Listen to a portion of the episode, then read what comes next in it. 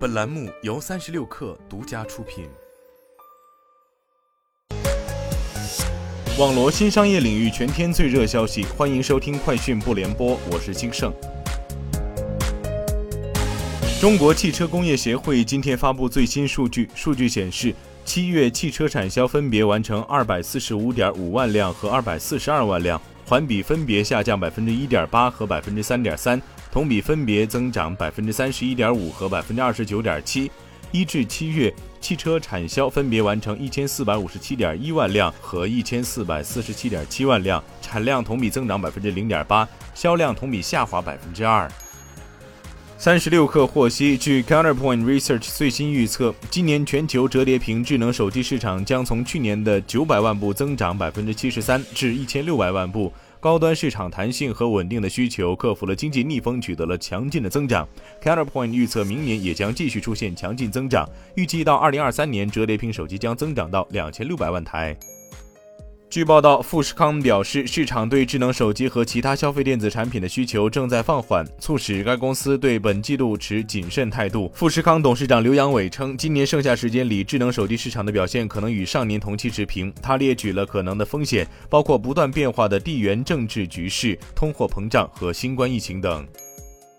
天风国际证券知名分析师郭明基周三发布推文称，和 iPhone 十三相比，iPhone 十四系列的平均售价将上涨大约百分之十五，达到一千美元至一千零五十美元。这是因为两款 iPhone 十四 Pro 机型更贵了。众所周知，富士康是 iPhone 十四系列手机的主要代工厂，此次富士康拿下了百分之六十至百分之七十的新机订单，所以收入也会显著受益于 iPhone 十四系列平均售价的提高。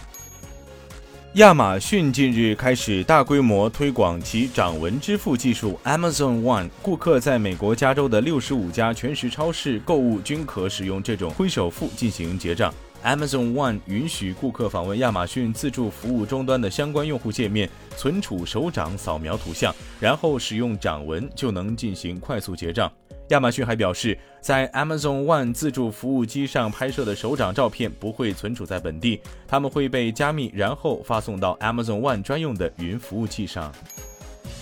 据美国证监会 SEC 网站发布的六份于八月九号提交的 Form 四文件，特斯拉 CEO 马斯克于当地时间五号、八号和九号报告出售近七百九十二万股特斯拉股票，价值约六十八点九亿美元。据彭博报道，该交易使马斯克直接持有的特斯拉股份减少到约一点五五亿股。据统计，在过去十个月中，马斯克已出售价值约三百二十亿美元的特斯拉股票。任天堂社长古川俊太郎在接受日专访时说：“目前不考虑以调涨旗舰游戏机 Switch 的售价来帮助缓和生产和运输成本日增的缺口，以免吓跑消费者。”古川俊太郎说：“我们是在全球的多元娱乐环境下竞争，我们总是从我们提供的娱乐价值来思考定价。”他表示，任天堂迄今为止已卖出一亿套 Switch 游戏，这对维持公司整体业务动能很重要。